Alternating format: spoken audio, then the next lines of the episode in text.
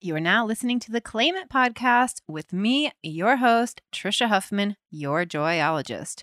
On this podcast, I have conversations with people who intrigue and inspire me. We get into the journey of their lives because I believe that our feelings of being worthy, of being enough, or being lovable, successful, fulfilled, whatever it is, is not out there somewhere. Once I have this, do this, be this, then I will feel it can't just keep chasing the feelings. It's up to us to claim it for ourselves every single day, sometimes every moment of the day. On today's episode, I have Quentin Vennie. He is an author, a gardener, an advocate for humanity. He has a best selling memoir, Strong in the Broken Places, and he has a pretty incredible story. So we're just going to get right into it. All right. So yeah, I so I like to go on a, a full journey or as much as we can get into in the time. Um, let's start with what was grow like what was your life growing up like? And you know some people are like oh i know i want to be this or i don't want to be this or i want to escape this and some people are just getting through life. What was your experience growing up? And like especially high school ages uh, my experience growing up was, you know, um, the expectations of my life were very minimal. You know, I grew up in Baltimore, uh, you know, one of the most dangerous cities in America. Uh, during the the the heroin epidemic of Baltimore City, it's, it was known and still is known uh, as the heroin capital of America. Uh, so, in spite of living in you know predominantly black neighborhoods, I went to schools with predominantly white people. Right, and during that time, if, if you weren't the quintessential black person, you know, whatever that is, whatever that looks like, you you get labeled and you get cast and you get put in a box. Uh, you get demonized and treated, you know, very horribly. Um, so, you know, I was told by society and by administrators and by teachers that, you know, I'd be lucky to graduate from high school. I'd be, you know, dead or in jail by the time I was 18 or 21 right? So, you know, the life expectancy of a black kid, a black boy specifically, growing up in that type of community during that time, you know, was very short.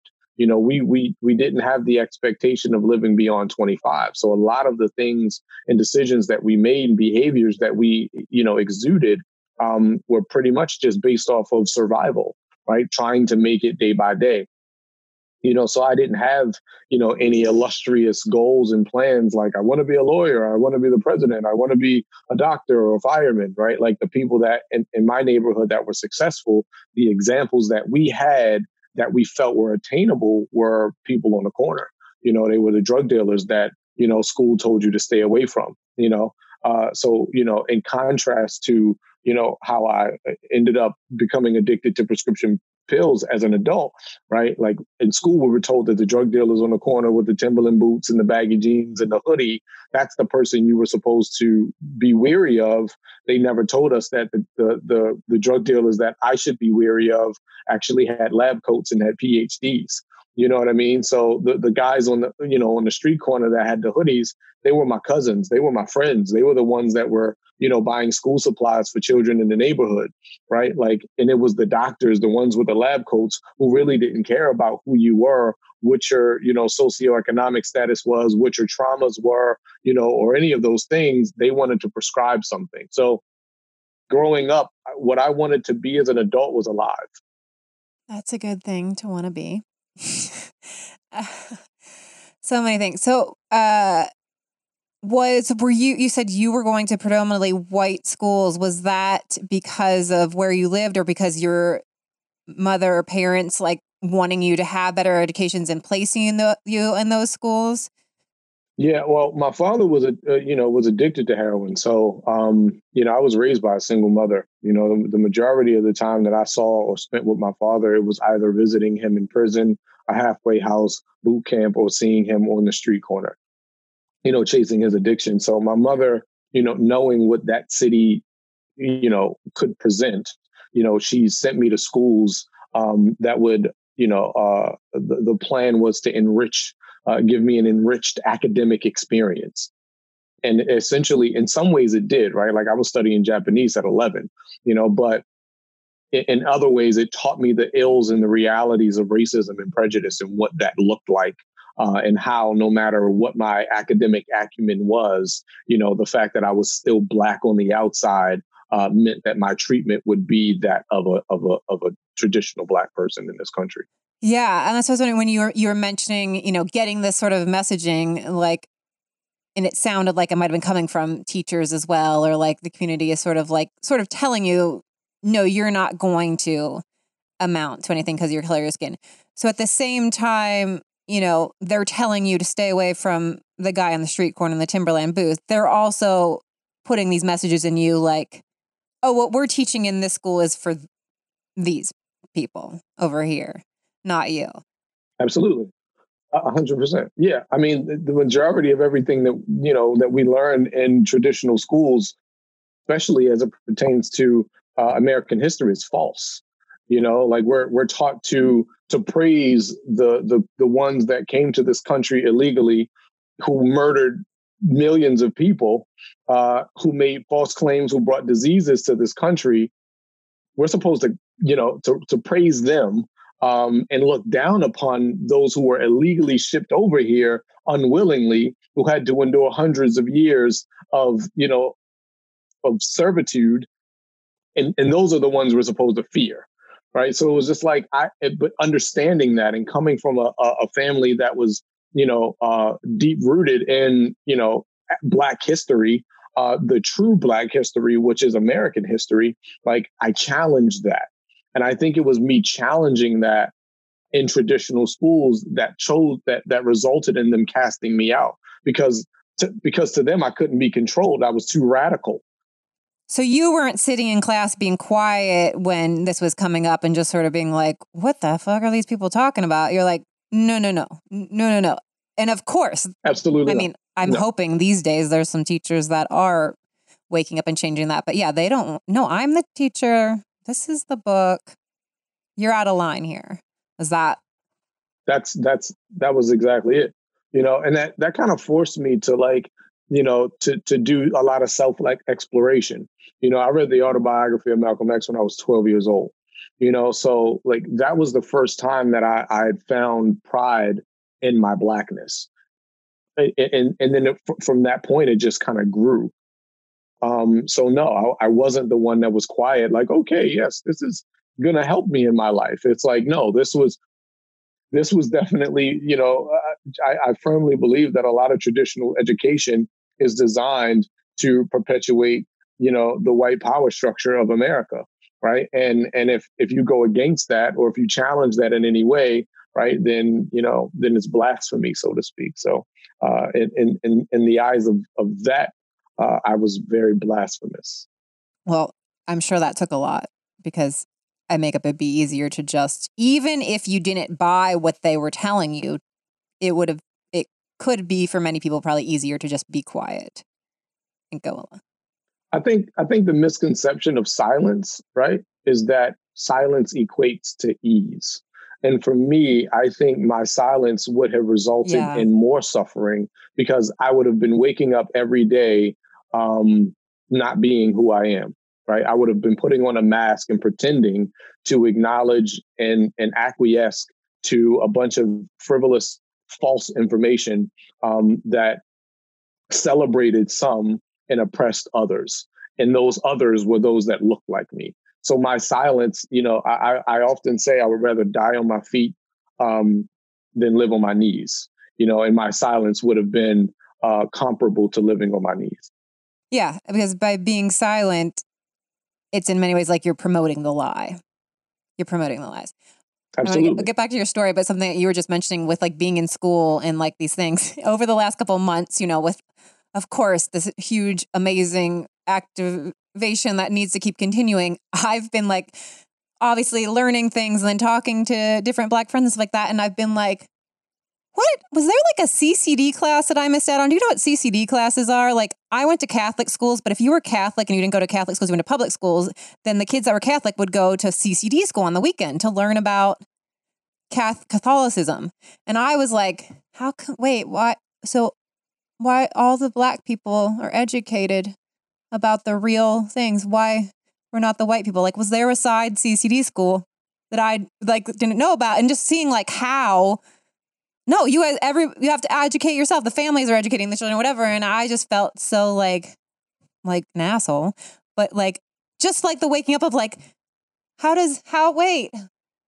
Why why don't I know these things? Where was the class that I missed out on? Where were the years of classes? And now it's like, oh right, all right. Let's like all of a sudden, you know, it's like things that I knew but just like wasn't paying that much attention to or something. But yeah, I was like, where's where was this CCD class I missed out on? the the tough thing about it, right, is that you know this information has has always been there, right? But it's like why spread the truth when the lies have resulted in privilege? Like there's there's it's really challenging for me to believe that people um, would challenge a system that they benefited from. You know, like, are the rich people going to stop? Are they going to challenge capitalism? I seriously doubt it. You know what I mean? So it's like, if they're benefiting from it, of course, we're going to continue to perpetuate that knowledge and information and spread that to our kin, right? Because anything outside of that would mean that um, everything that you know to be true was actually a lie. And it would force you to then challenge everything that you know about your culture but also about yourself. You know what I mean? And I and I think that's that's where we are right now. Yeah, and so I think that a lot of my blinders might have been I was like, of course I was aware of racism and ri- how it was, but a lot of it I think I wasn't allowing myself to fully acknowledge because then that meant I was acknowledging the privilege that I have. but life has been so hard for As me, so I can't acknowledge I have privilege or stuff like that whole thing. And so now it's like, oh, of course, Trisha. Oh, of course. Anyway, hoping so many people wake up, keep waking up, keep waking up, and we rewrite the history books and all the US holidays. That's what even like this year with 4th of July, I'm like, what are we celebrating? And then I'm like, why is it just this year that I'm finally questioning what is being celebrated? Yep. I- am curious as to what's going to happen for Thanksgiving. right. There's so much. Like, unless, unless I know, like every holiday. Christmas. Now, like, what are these right. holidays? Mm-hmm. Okay, so what? So yeah, so what happens in your life then? Did you graduate high school? Do you go to college? Like, what is the journey of your of your life? Yeah, next step after. Yeah, I um, sure. I uh, I graduated high school. Um, you know, I, I did a few semesters of college. Uh, then I was like, this, I, I can't do it. Um, and was going to college again, like because I'm going to do this, or you know, your maybe your mother pursue, wanting you to pursue higher education, or no, I did it because of my mom. You know, my mother dropped out of college in her junior year when she was pregnant with me. So I wanted to pursue a college degree, not because I felt there was much value in it, but because uh, you know I wanted to do it for her. Um, but then as I got older, I was like, listen, I, I can't continue to live my life for someone else right? If it's making me unhappy. And I was unhappy. Um, you know, I, I, I had already challenged so much of the traditional education system that I was like, now I'm going to go into debt to learn more about things that I don't agree with. Like that was stupid. Um, and this isn't to say that college is stupid, but just at that point in my life, that's where I was. Um, and so I went into the working force. You know, I moved out. I got my own apartment at 19. You know, then I ended up losing my job. And, you know, I, I went to uh, a friend uh, and ended up for the next few years selling heroin in Baltimore City, in Baltimore County, and uh, experienced a significant amount of trauma. Uh, saw things, witnessed things, uh, you know, had things happen to me. I was shot at multiple times, you know, set up, uh, you know, had attempts to be arrested and the gambit of, of what anyone can expect when living that life you know, then my, my first child was born. And in 2006, I uh, decided that I would never uh, return back to that life. And so I didn't. I went, I went on a straight, narrow path and, and um, you know, started a few businesses. Uh, and then when I was 26, I was diagnosed with severe anxiety, um, anxiety disorder, severe generalized anxiety disorder, panic disorder, and mild to severe major depressive disorder. Hey, going back to when you choose to sell heroin, is that simply I need to make money? these people are making good money. And I'm guessing you're not like, I'm going to, this is what I'm going to do with the rest of my life. You're like, let me do this to make some money right now to pay my bills, to keep. Yep. It was all temporary, right? But, but like with anything, right? Like they, they often talk about the addiction of drugs uh, from an addict perspective, right? Like the person that's using, but often the person that's dealing, right? There's an allure there, right? Like there's a, uh, a high that you get from like evading police and making a shit ton of money at the same time. You know what I mean? I mean, I'm literally going out and I'm buying fifteen hundred dollar denim iceberg outfits and you know eight nine thousand dollar diamond watches and pinky rings and all kind. You know, I'm just you know all of the things that I was deprived of. Right, like, and that's what probably what kept you in it. You're like, this is like too easy in many ways. To I'll, I'll do it another and not only that, but it was like, I'm now making more money in a few months than the same teachers that told me I wouldn't be shit did in an entire year. Right. So it's like, who's winning now? Right. Who's successful now? You you're in debt trying to pay off these student loans so you can make X amount of dollars per year to tell me that I wouldn't be successful and, and yet I could buy your whole life. So was the birth of your first child then what made you finally be like, okay, I'm got to get out of this, or was it something else, or that with coupled? No, it was it was it was the birth of my, my of my son that really um, shifted my perception. Uh, I knew what it was like to grow up without a father, and and when you're when you're in the streets and and you're selling drugs or doing whatever, um, there's only two there's only two end results. You're either going to end up dead or in prison. Like no, there's no 401k for a dope dealer. You know what I mean? So like there's no retirement plan, there's no IRA, you know, like you're you're going to die or you're going to prison. And um, I refuse to allow my son to experience the same things that I So then I make up just choosing one day to quit is not necessarily easy for you, but is it also for the people that you are working with? Or, you know, when you're like, I'm done, do people try to keep you in? Was that fortunately for me, like I've always had an entrepreneurial spirit. Um, so there weren't a lot of people okay. that I was working with. You know, I did. I I, I bought my own product. Uh, I sold it myself. I, I did everything myself. I was my own boss. You know, there was one person that I was working with, and I, and I write about this in my book, Strong in the Book Broken Places, which is available everywhere books are sold, by the way. Um, um, but you know, I, I told my partner, I was like, "Listen, I'm done. You know, I gave him everything that I had. I, I had like two thousand dollars left in my name and a bunch of you know expensive clothing and jewelry that I could do nothing with. Uh, I eventually pawned a lot of it and got rid of a lot of it just to maintain. It was challenging to go back to making ten dollars an hour, you know, after making fifteen hundred dollars in a day. But it was it was a sacrifice that I was willing to take for the betterment of my son. And that so yeah, so what did you did you go then you get an hourly job or you said you became an entrepreneur? Did you you just was that also I'm guessing you're an entrepreneur being a drug dealer in many ways. So is that sort of the like not wanting to answer to someone like, all right, let me try this. Try it. Let me try my having my own business in a different way. Yeah. The, the interesting thing was like, you know, I, I didn't know what I was interested in.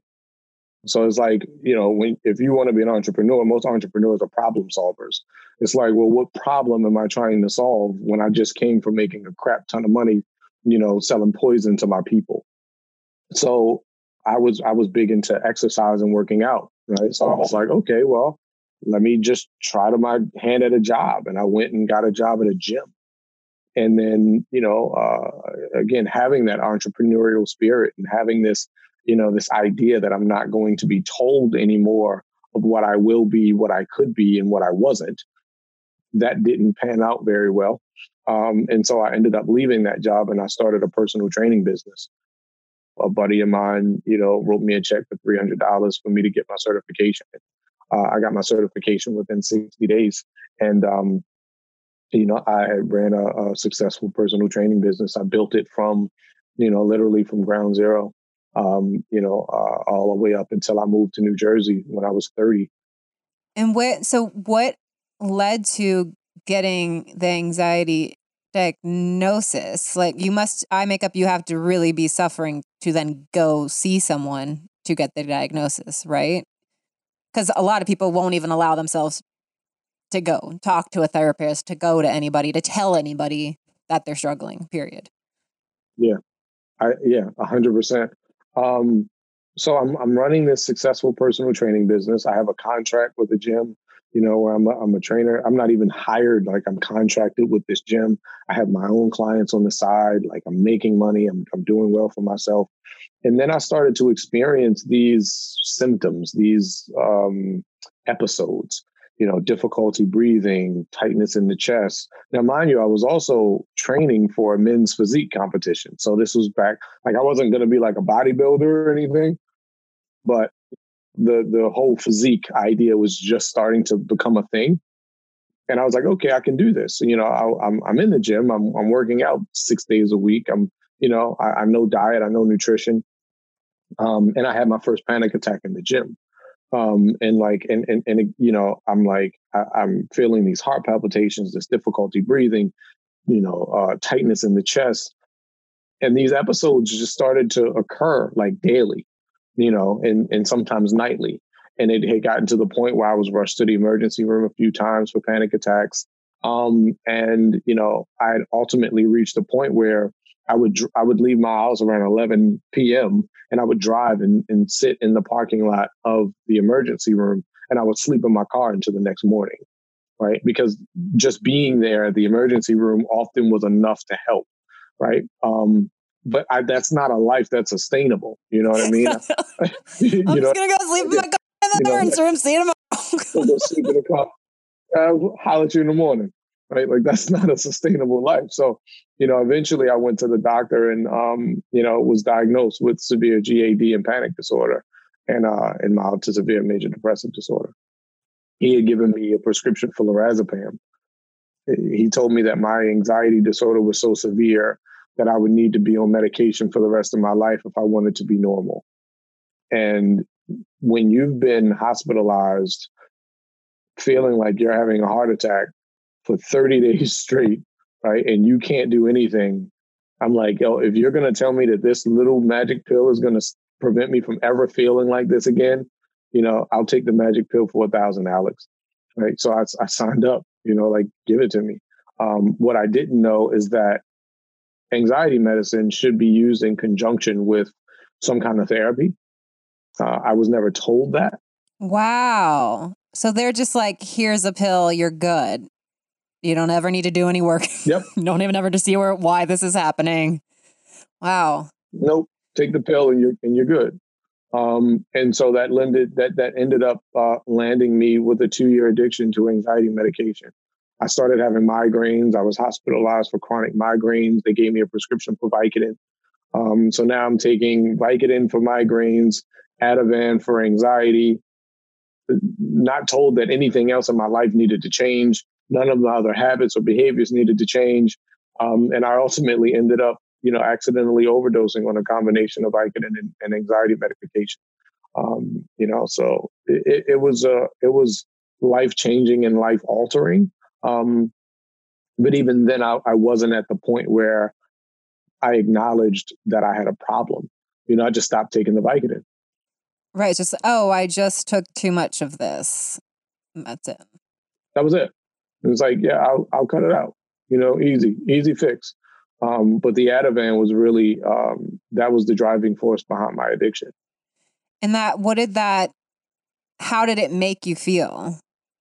Ativan, like, did it make you like you don't have worries, stress, pressure, like you're just breezing through life, or like I have no idea. I've never taken it.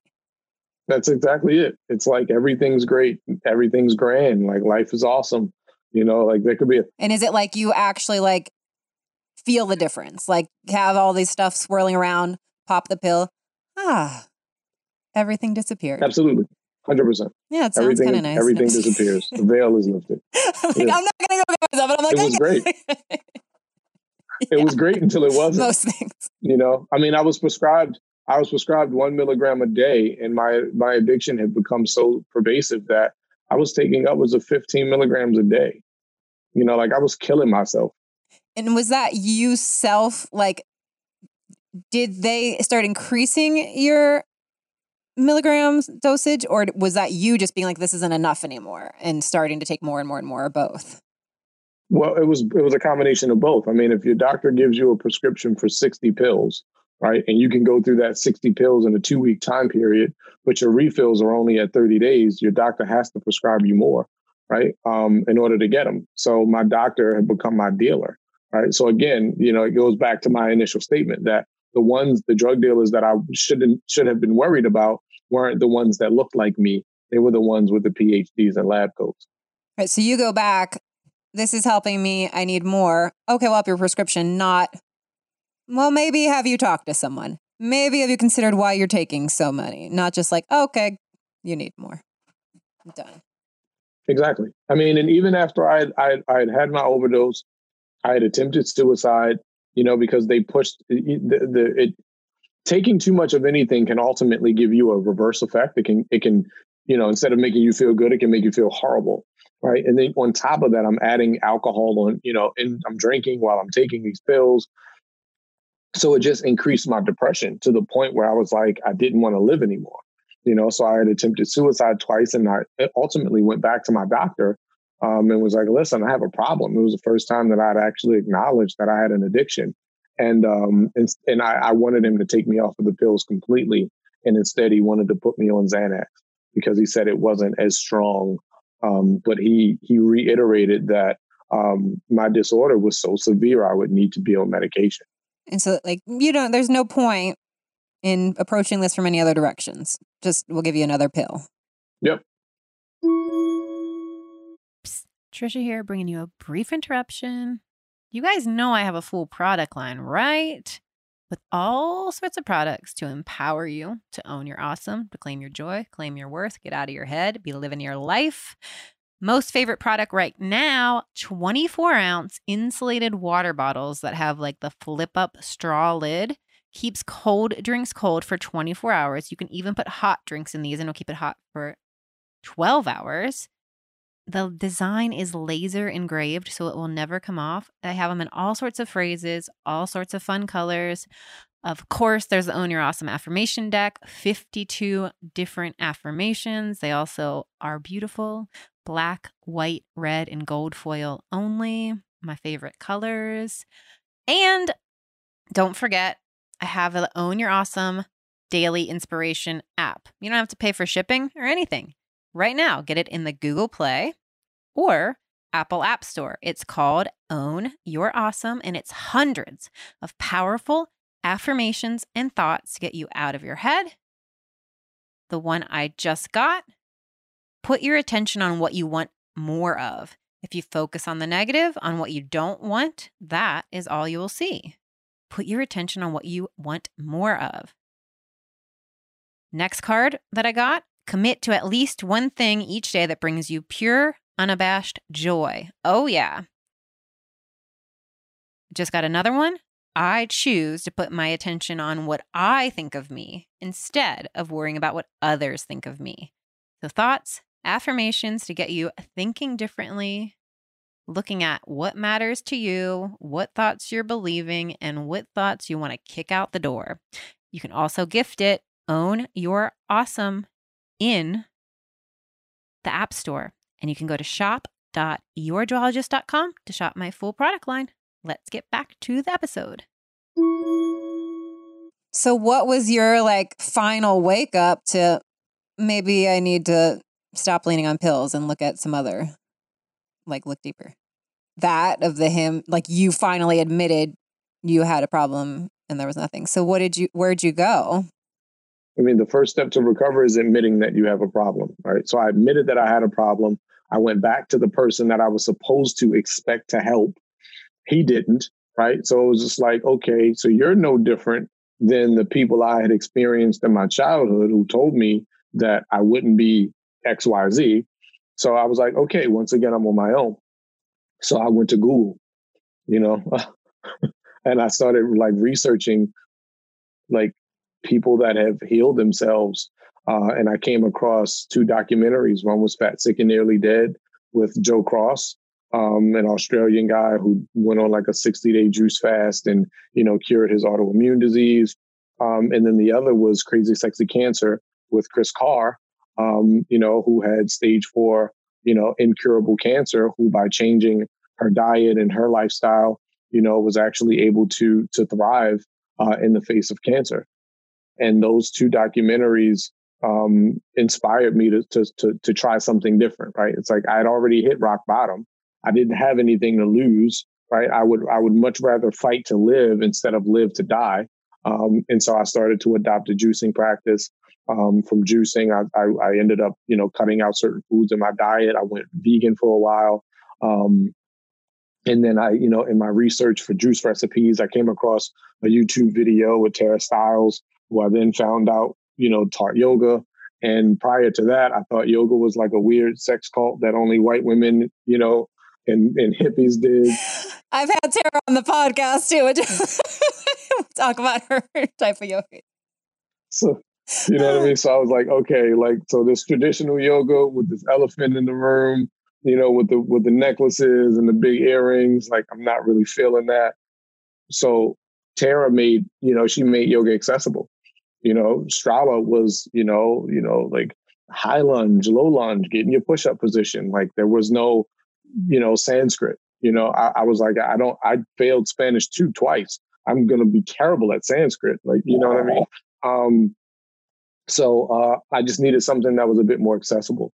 And um, and so it, with juicing and then you know Strala uh, yoga practice and then you know I discovered meditation and those three things became what I consider now to be my trinity of wellness. And so as you're going through this like personal evolution, you know, too, I find like sometimes it's it's challenging for ourselves to like, okay, I'm sort of lost or I'm this. I feel like I need, you know, changes. And we start making the changes going. But then also the people in our life can react differently. So was that a struggle for you? Like, okay, I'm going to watch these documentaries with these people with one who is like, also they're struggling with things different than you. So I think that's amazing that you were just like, this person changed their life with this and they're not, it's a totally different, this person has cancer. This person's, uh, uh yeah, fat, sick, nearly. Dead.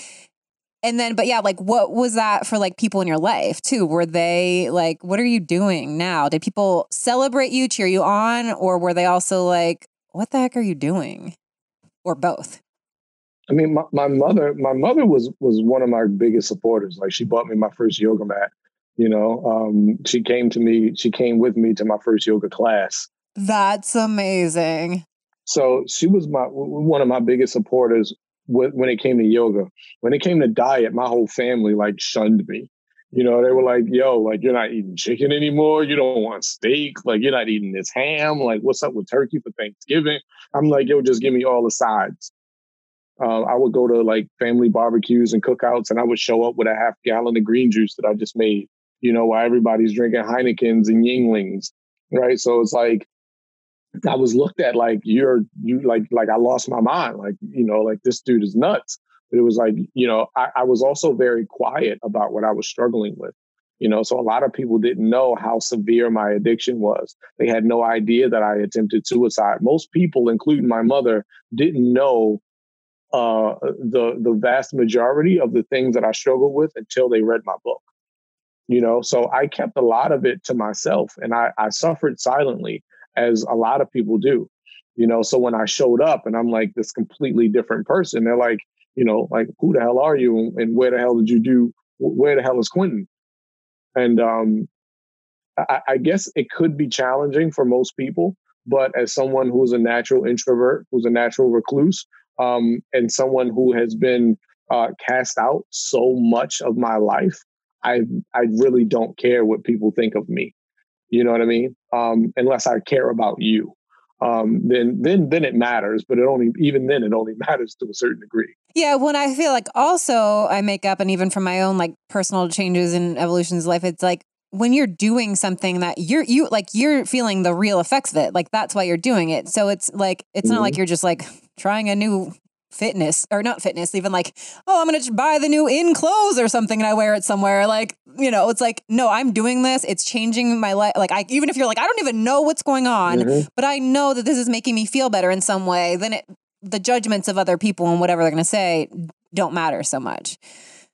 You're just like, Absolutely. this feels good to me. Yep. I, you can say whatever you want. You can make as many money jokes. I'm doing this. And I was the guy that was inviting people. I'm like, hey, if you think I'm weird and you don't know what this is, like I was just like you. You know, it's like I didn't know what it was either. But come with me to a yoga class. Like I took people from my old neighborhood, you know, hardcore, you know, people in there doing down dog. You know, uh, it's like like come with me to this. Taste this green juice. You know, like I'm sharing this journey you know, I'm sharing this experience, not because it's like I want to be, you know, I want to be preachy, but it's like this is changing my life. And if I'm, if we come from the same place and we have the same struggles, right, then it can do the same for you. It's just up to you as to whether or not you want to or not. Yeah. And I feel like that's where more people can start to be like welcomed into a transformation is not like, you everybody stop put that beer down we're drinking green juice right. like but being like, yeah, it's, I mean, yeah, I feel great. But then they're sort of like, why is like I would do that? I used to tour with uh, musicians. I used to be a sound engineer, and then I became a joyologist on tour.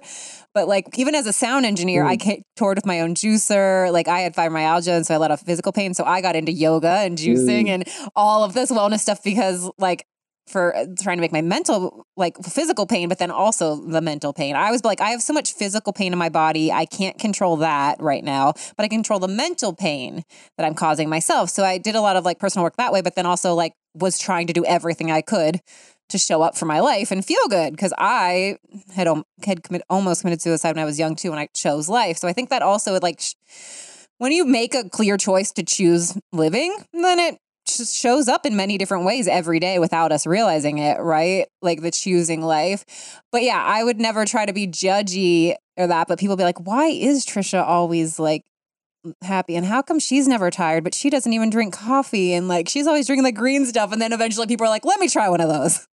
Let me okay. Why does she still have energy? What, whatever it is like but never being preachy it was just like cool i'm doing this. Yep see see you see you when you get there. so uh, did you end up then when from having that conversation with the doctor and where you decided to like look at different things? Did you stop taking pills or did you have to weed yourself off? Do you still like have you found yourself ever like still needing medication for anxiety? I mean, I've I've been um, I've been in recovery for seven years. Like I celebrate seven years of sobriety this year, September. So uh, I had to weed myself off. Uh, I tried to stop completely, and I ended up in the hospital. Yeah, and makeup. That's not something you can it, just. It was, which, no, it's not something that you can just stop, and I didn't know that. Like you know, I'm I'm a Virgo Leo, right? So like I have I have certain tendencies, and like when I say I'm done with something, I'm done with it, right? But it was just so I did it and was like, I don't care what the repercussions of this may look like you know like i'm just to be done. I can deal with the physical discomfort. I can deal with the pain. Like i can push through all of it. And uh, and i couldn't you know like I, I literally almost died. And that was like the brain fuck of my life because i was like the one thing that's killing me is also keeping me alive. How do i go about this is when the virgo side of me kicked in like how do i go about this you know uh logically right like how do i make sense of this right um and so, yeah, I was like, I'm going to wean myself off of it, you know, and I would push myself to the point of, you know, of, of extreme discomfort, you know, uh, instead of like, for example, like waking up in the morning, I used to take like three pills. So I would just not take anything, you know, and push it until like 1.30. And, and I was like, okay, I'm about to have to go to the hospital again. I'll take one, you know, and it just, it just gave me a little bit. I'm still uncomfortable, but I only took the one, right? And eventually, like the same way that our body builds a dependence, right? Like the, the, the, the opposite will happen. Our bodies will slowly start to no longer depend on it, right? Especially when we have these other things, you know, these other modalities that are taking the place of it, right? Like I was drinking 32 ounces of green juice first thing in the morning, right? So I'm flooding my body with all of these nutrients and these vitamins, right? That I was depleted of and deficient of, I'm sure, right? First thing in the morning. So even not having that pill, I gave my body a fighting chance. You know, like I, I gave it everything that it needed to fight against it. Uh, and it worked for me. And eventually, you know, the, it, it went from not needing, it went from, you know, four pills in a day to two pills in a day to one pill you know, to no pills. And then I counted, you know, for like nine months, I counted every single day and was like, if I made it through this one day without taking pills, then I can make it through a hundred days without doing it. Right. If I can do it one day, I can do it two days and four days and so on and so forth. And that and, and that became the new obsession. That became the new addiction. That sounds like a much healthier addiction. yeah. but, I, I'd like to think so. I was like, most people are like, oh, then they got addicted to personality. I was like, this, but this being addicted to not taking pills, I feel like could be good. I mean, the addictions never go away, right? You just find something else to replace it with. So, you know, I was like, okay, if I'm gonna, if I, if I am an addict, what, what else can I be addicted to? I'd rather be addicted to green juice than yeah. Ativan. And at this time, when you're going through this transition, are you still then? Did you follow like personal training business and following through with the like body competition, or did Oh no, absolutely. Everything fell for me. My life was Sorry. fucked after that. Like after like no, like after, after after after my diagnosis. Everything's great. He's clean. Oh no, my, no, my business like when I got diagnosed, my business fell. Like you know, like I, you know, I ended up I ended up going back to college and using refund checks to live off of. You know, like literally, that's how it. You know, my addiction had gotten so bad and my anxiety was so bad that I, I couldn't leave the house.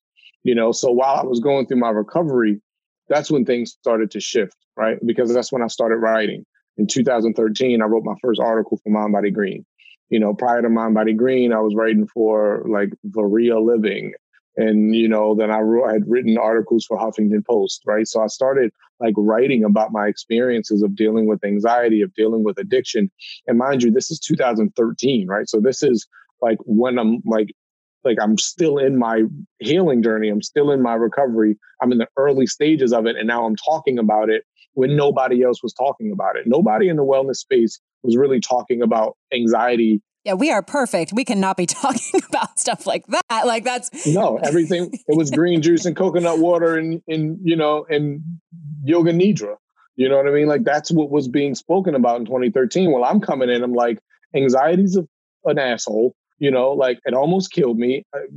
Prescription pills are you know are horrible. We have an overprescriptive nature of Western medical practices. Like I'm going in as this black dude from West Baltimore, right? So I started to build a name for myself, and and um, and people started to to really gravitate toward my message because I wasn't trying to pretend that you know life was butterflies and rainbows. I was like, no, life is thunderstorms, volcanoes, and tornadoes, and hurricanes, and it's fucked up, you know.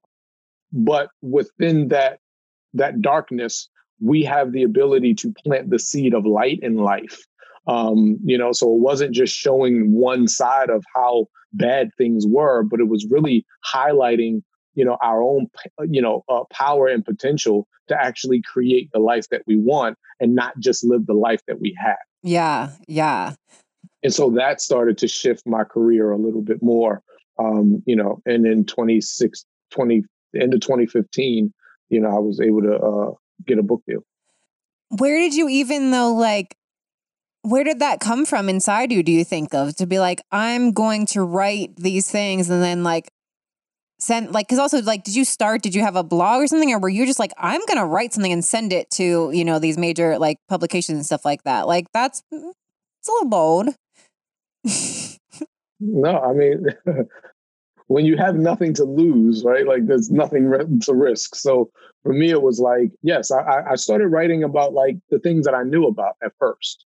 Um, again, I'm I'm very introverted and have and have always been very private. So I started writing like you know stop dieting and start living, just things things that I was aware of that you know were still relevant at the time. And it was an editor uh, from Mind Body Green. Uh, her name was Carrie Shaw, and she we had had a few personal conversations, and she was like, "Listen, I think you need to tell your story." And I was like, "Yeah, no, I'm not doing that." And so I would I wrote I wrote something and then she she edited it and sent it back to me and was like, "How about this?" And I was like, "Nope, I'm going to change that. How about this?" So we went back and forth on this one piece for like weeks. And I was like, "Okay, Carrie, Was she trying to get you to tell more of your story and you were trying to just be like, mm, let's steer it over here? Like, we can talk about this, but not my Exactly. personal story. Yeah. but not about me. Exactly. So we went back and forth with that for weeks, and I was like, okay, I'll give you a shot. I'll I'll I'll tell my story.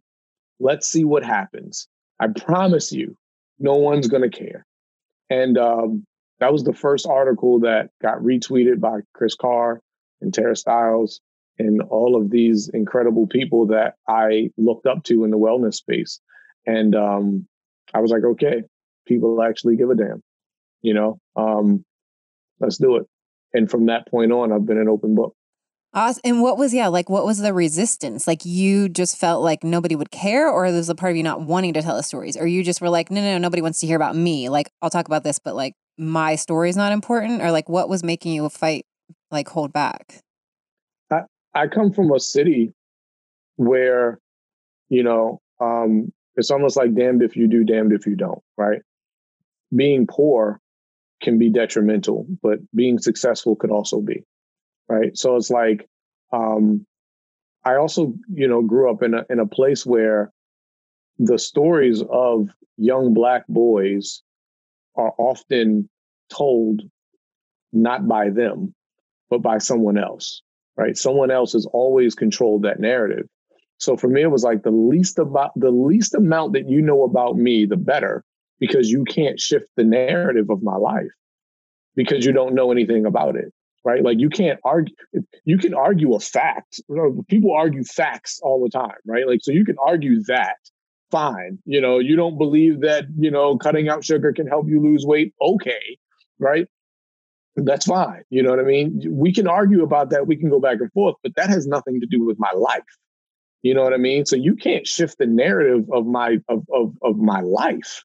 Um, and so that was a, a big hesitation.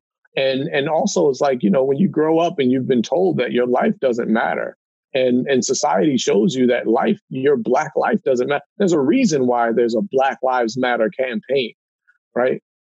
Like let's, you know, like let's keep it a thousand, right? Like there's a reason why that's a thing, right? So, you know, so so so it's like, you know, Oh no, I'm like I don't even want to laugh. I just laughed while I said that because now I'm like flashing to the realities. It, it's a it's a true reality, right? So it's like, you know, I'm not I'm not comfortable telling that story on a platform that's not owned by a person that looked like me. Yeah, With the again, letting go of control of the narrative of my black life in the Mhm. life of other black people that look like me. I was unwilling to do that. and But what I what what I realized, right, was that mental health and anxiety weren't just black issues. They were human issues, you know, and whether we come from the same city and the same circumstance or you grew up, you know, in the middle of nowhere in Nebraska, you know, um it, trauma is real on a human level. Anxiety, depression, suicide, these things are real on a human level. And I was able to um, I was able to to no longer see the difference and connect based off of commonality and see the humanity that existed in all of our struggles colle- collectively.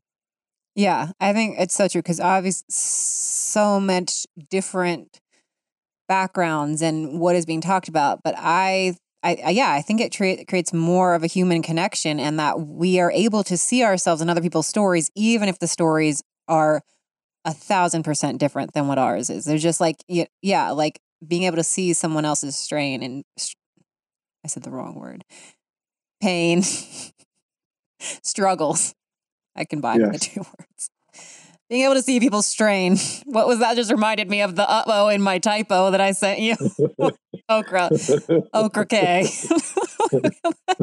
Everything's going to be okra It's like, oh, it's, it's gonna be okra. It's like, oh, great. I typed a message and the autocorrect changed it to okra. Everything's going to be okra K, everybody. I was, I was like, that's amazing.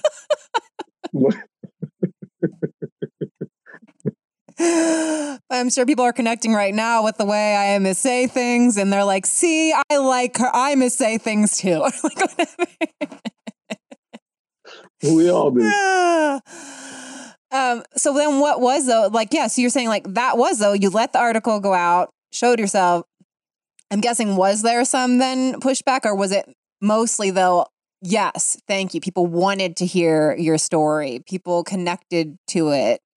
And in that and people people wanted to hear it. They definitely connected to it. They they showed up. They showed a lot of support. Um, most of the people that were like, you know, like in the in the medical field, they didn't like how I spoke about the overprescriptive nature of Western medicine and blah blah blah. And again, we can debate that all day, but like it really doesn't matter to me. Like this is my truth. Take it or leave it. So the response was really overwhelming, you know, and and I was able to like you know, other I was able to connect to people on a human level. People opened up to me. They felt comfortable sharing their stories. I had people emailing me like, "Oh, my family doesn't know about this. My wife doesn't know about this. My husband doesn't know about this." Like about their you own know, um, struggles. About their Yeah. own struggles. Yeah. You know, um and and that was beautiful, you know. Um and people wanting to be like, "Hey, well, how'd you do it?" You know. Um and, and that that really became like the blueprint of um, you know, the work that I that I've been doing for the past seven years. And what is that then then stepping into that? Okay, I'm telling my story. I'm writing my book. I'm going to speak about this or whatever and like yeah, has there been like how do you allow yourself to stay open and to stay real and to keep showing up? Um, I'm motivated by connecting to people. You know, um, I'm motivated by by looking at uh, by by seeing the beauty in our difference, but understanding, um, you know, uh, that we're more alike than we are different, right? And and and by seeing that, you know, it allows me to find the beauty in that connection, the beauty in that difference, um, and not look at our differences, you know, uh, and look at them in fear or hesitation or criticism. You know, uh, so uh, I, I, I, I'm going to always show up as myself every single day, right? You know, as a as a child, you know, and even growing up, like society would tell a, a, male, you know, that being vulnerable is weakness, and I realized that vulnerability is my superpower. You know, it's it's vulnerability that allows human connection. You know, it's vulnerability that allows for true empathy and compassion, right? Um, so uh, I, I I've, I've committed, you know, myself that if if every day I can, you know, inspire one person to fight, to not give up, um, to believe in themselves uh, every day, you know, then I've then then my life was was worth living for that day. You know what I mean? Then then I'm I'm doing what I was set out to do, and so that's what I thrive on. You know, I, I thrive on you know human connection. I often say I'm an advocate for humanity, um, and and and I believe I believe that through and through. It doesn't matter what our, our differences are, what our struggles are, right? Like if you strip away privilege, if you strip away oppression, if you strip away, you know, gender, if you strip away, uh, you know, uh, color, uh, what are we left with, right? And like that's what I like to connect to people on. Yeah, I love that. An advocate for humanity. And so, where are you at now in life? Like, yeah, I mean, we were talking, well, I- I'd already started recording, but probably moved back. but yeah, so you're now thinking, oh, maybe I'll start this tea business. Or, like, yeah, what is happening for you right now? And what doubts, fears show up, and what propels you to keep going and to follow ideas and passions? Um, I'm a I'm a creative, you know. Um, so uh, for me, my only limitation is my own belief. You know, um, you know. So for me, it was like, I think that's that's not just for you. Let's say that again. yeah, it, no, it's not just for me. I was like, thank you, but- thank you for reminding me. They, everybody listening. the, the problem is right is that a lot of us are, are quick to point the finger you know and say i can't do this because of xyz it's like if you tell yourself you know what's the old saying whether you say you can or you can't either way you're right right so it's like so for me it's like why limit myself? Uh, when when i live in a world that's going to limit me anyway i'm going to shoot for the stars right? In worst case scenario i land on the moon you know? Like fuck it you know? Uh so so so what what drives me you know um is just my my my unwillingness to adhere to societal standards. Um, uh, I'm unwilling to to live my life based off of societal rules and guidelines. You know, I'm going. I, I do the work that fuels me um, because it ultimately, in my experience, it helps to move mountains for other people. You know, um, you know, my aim is to be a beacon of hope in in so many trajectories. Because if you if you look at the things that I've dealt with in my life, the cards that I've been dealt with, you know, uh, I shouldn't be here, right? In the eyes of society, yet I am. You know, um, I, have been shot at multiple times. I've survived, you know, uh, a drug overdose. I survived suicide. You know, I was, you know, uh, eight years old and our, my apartment caught on fire with my mom. You know, we had to climb off the balcony. Like I survived, you know, a lot uh, in in in in my years.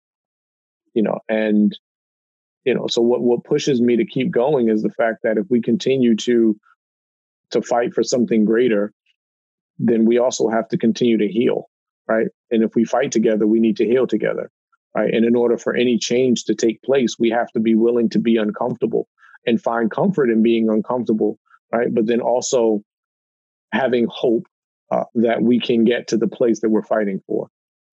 So I started the tea business because I love tea, right? And because I, I believe that, you know, um, there are so many nutritional benefits to tea that people are missing out on, right? So so why not make drinking tea cool? You know, like you go on YouTube and you look at any people that's drinking tea, you know, like they don't look that cool to me.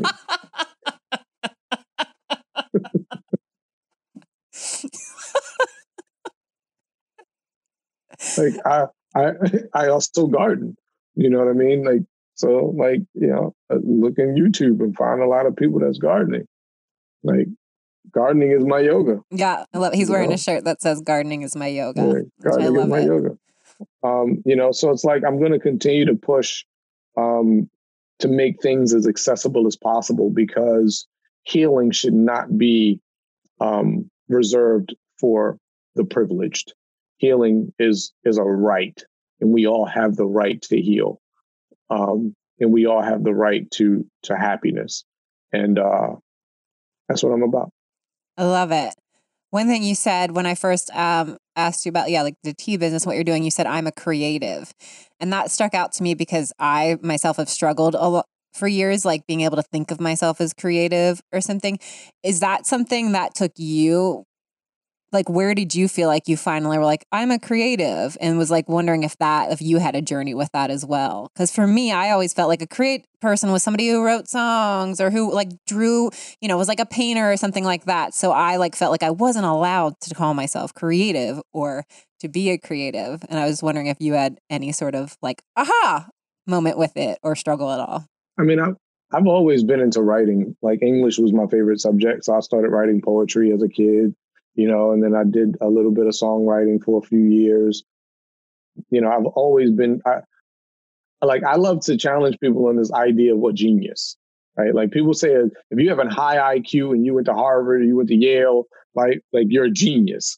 It's like, well, last time I checked, the genius wasn't predicated on your IQ, it was predicated on the ability to create something that didn't yet exist. Right. So it's like if I'm able to take something that I can conceptualize in my brain and I can materialize it, right, and make it a tangible thing, right? Whether you can touch it, taste it, smell it, hear it, or feel it, and even in an emotional capacity, then that is genius, right? So it's like a genius is a creative. And if we can create something that does, you created a podcast that didn't yet exist. Other podcasts existed, right? But yours didn't, right? So by creating it, right, you've you've expounded on your ability to be genius. And, you know, and, uh, you know, growing up, I was never told that I was brilliant. I was never told that I was smart. I was never told that I was capable. And I damn sure wasn't told that I was a genius. Um, and so I, I, I, uh, I pushed it so now people can no longer deny it. Love it. All right, I'm going to get to the questions I ask everybody. The first one is I'm going to pull up. These are keychain phrases from my product line. Can you see this document? I can. Okay, so these are all phrases that go on keychains, and I ask each guest to not necessarily pick the phrase they like the most, but which one they would want as a reminder in their life right now, because I will send you the keychain. So, which phrase do you want as a constant reminder and why? I am enough. Yeah, that one stands out to me primarily because growing up, I never felt like I was. And I still struggle with that you know, even as an adult. You know, I, I still struggle with am I doing enough? Um, did I say enough? Uh, did I show up in the right way? Right? Like, did I give enough of myself? Um, am I enough to even do this? Right? Like, um, you know, um, so I think I think for me that that I, I love a lot of them. The fuck your fears was, one of my favorites. Um, but um, I am enough. Yeah, that that that one really resonates.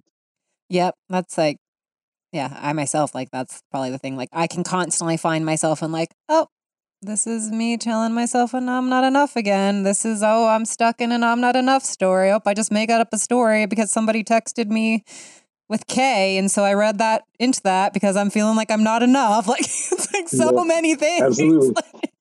I hate the response of K. It's like, wait a minute. I don't even like thanks. It's like, am I not enough that you can say thank you? I get real messed up with just sure. Is that a yes or a no? Yeah, I don't know what that is either. I can get real. But you know what? Just forget it. I don't even want. sure. Just disregard the question. I don't even want it anymore. It's so ridiculous. Because I'll make up that somebody writes sure, and that's like, are you just saying sure because you're like appeasing me? That's like a yeah. Right, you just I, want me to get over I, it. Like, sure yeah, I'm the same way. I say to I say to my kids all the time, like words mean things, right? So I use I use my words very deliberately. Uh, okay. Um, what does it go to to raise your joy levels? Gardening. I had a feeling you were going to say that. uh, I use I ask everybody this how to play, apply this phrase to their own life. What is easiest for you is not always what is best for you. So, look, maybe it's like a, a habit that you get into, something that you tend to put off. So, what is easiest for me is to blank. What is best for me is to blank. What's easiest for me is to shelter myself, right? Like to escape, to separate myself, to just be alone. That's the easiest thing in the world for me. What's best for me is to not do that, is to show up, you know, is to allow myself to be uncomfortable in moments uh, because again, it's in that discomfort that change happens. Yeah, I resonated with that, but in a different way. What's comfort for me is to like run away and shelter myself. Like I will live into the story of I don't need anyone. And so like mm. to not open up to people, to not allow people to support me because that's a fear mm. that I'm not enough and they won't be supporting me. So I don't even give them the chance. So mine would be mm. like running away because like I'm afraid they won't fully show up for me. I'm afraid they won't love me if I really open up or whatever. So I like mm. so when you said that at first, like that's where I came from in that the different it's funny how different things can be the same, you know, but different for yeah. people. Where I was like, oh yeah, I could, uh, but mine is for a different reason. But yeah, yeah. but it's best for me to open up to people to allow people to support me. Sometimes I have to like write to people and say, I need a friend to talk to. I'm like, why isn't yeah. anybody checking on me? Because they don't know that there's anything wrong with you. Right. There's no. Yep. I agree. Mm. Yeah. Uh, all right. nice to meet you.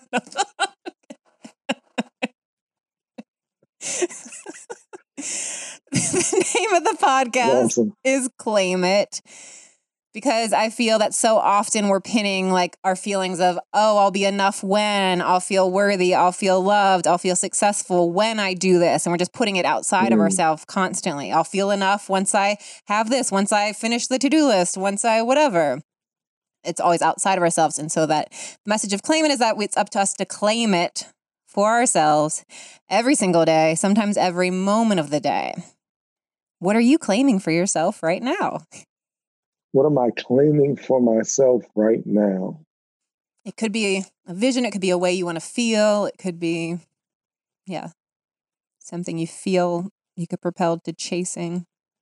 I am claiming, without going into a whole lot of detail, I'm I'm looking at um, with my business. There's a an, an expansion opportunity, um, and I'm claiming that. I'm claiming that as my plan A because there's no need for a plan B. All right. Yes to plan A with no plan B's, C, D, E, F, G. Go all in. Yep. Yep. Claiming it. It was some. It was something Will Smith had once said. He said, "You know, when you have a plan B, it just takes away from what plan A really is, right?" So it's like I'm going to claim plan A with there's there's no exceptions to getting what I'm pushing for. Totally. Since like I'm all in. I totally believe and this is going to happen. But just in case it doesn't. Right. I'm going to go over there. It's like, no. Uh, Mm, just put that energy back into that. into the thing. exactly. Uh, awesome. Love that. Thank you so much for talking to mm-hmm. me and sharing so much. We'll definitely link your book. And um, when you get the tea business going, we'll add the link to that and everything else too. Yeah, check it out on Instagram, Greenhouse Teas. It's already um, on Instagram. Yeah, right now I'm building the website um, because we have to go through like a lot of regulations in order to, um, you know, be able to sell a, a product like that yeah. online. Um, so once that's done, we'll have everything up and ready to go online. But uh, you can check out uh, greenhouseteas.com, sign up for the mailing list, you know, to be the first to know what's happening and, and what's coming. Uh, it's going to be pretty awesome. But what's your what's your tagline going to be? Like, let's make tea cooler than the people on YouTube. Like, what's no, we're, we're wellness. and this, I've seen some really uncool people on YouTube talking about tea. I'm just saying. Um, no, the the the reality. I've seen some cool people talk about tea but um no it's it's wellness centered like this is this is all about you know your greater your greater self um you know in and uh healing certain things physically and and uh and mentally even spiritually right through the ritual and the practice you know of this it's not just a warm thing that you can put in your body right like there's there's a ritual that's associated with this thing right it's like it's like yoga, right? Like yoga isn't a bunch of postures, right? Like there's a lot more to it, you know. Um, so there's it's really just focusing on the the wellness components of of this practice. I love it. I'm excited for it. I'll send you some samples. Yeah, I'm all for it. And I think, yeah, I think everybody listening is going to be excited about it because, yeah, there's so many good benefits to tea. But then, yeah, and even what I feel like, you know, like sort of a placebo effect of like, let me buy this tea with the intention it's going to decrease my anxiety. You know, it's like even that, like you're going to be putting herbs in there that will be benefiting certain things, but it's also in the like naming, like you said, right? The naming that you have the addiction, whatever, naming, I have anxiety and I would like help. Maybe I will buy this tea. Whatever it is, like it's like you're already even solving things without even drinking the tea, naming it, making space for the healing, mm-hmm. right? I don't know. Maybe I'm absolutely.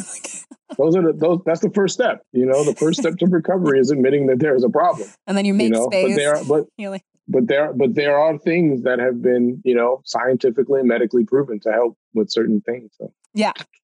Yes. Awesome. Excited. Thank you so much. I appreciate it. All right, you guys are right. You're ready. You're going to go follow Greenhouse Teas right now, I bet.